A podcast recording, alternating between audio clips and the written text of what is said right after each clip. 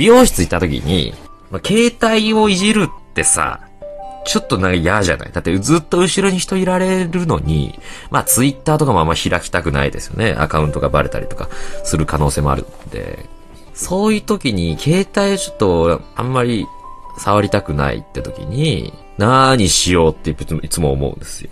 ツイートとかもやっぱさ、文章打ち込んでる時にチラッと見られてさ、あ、なんか、ちょっとあれ？待って。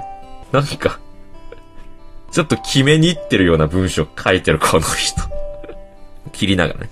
ちゃきちょきちょきちょきちょきちょき。なんかこの人。こ、ここがここで人が笑うってことか、こうすればもっと人が笑うとか考えながら打ってるって。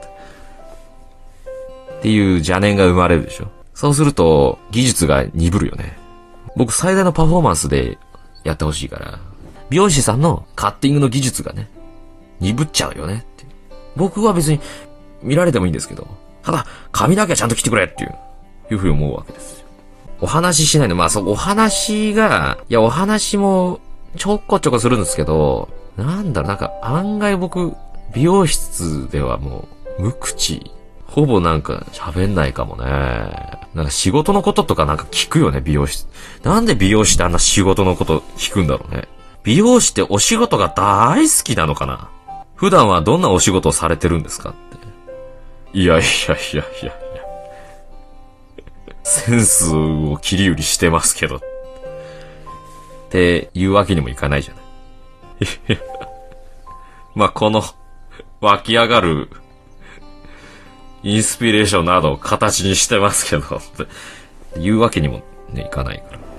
あ、あ、髪色な、なるほど。あ、髪色の基礎、あ、そういうことですか。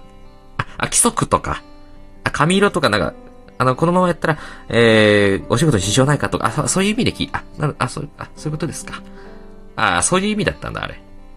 あ、なんか変になんか邪推、え、しちゃった。邪推しちゃった。なんか、あ、俺のカリスマ感を、何嗅ぎつけたってこと？もっともっと知りたい的なこと？あ、でも困るな。普段の仕事は明かせないことになってるからなって思ってたけど、あ、そういうことか。あ、な、あ、そ、あ、な、じゃあ、じゃあ言ってくれりゃいいのよそうやって。なんか恥ずかしいわ。ちょっと照れちゃ、あの時ちょっと照れちゃったけどな、恥ずかしいな。あ、そういうことだったんだ。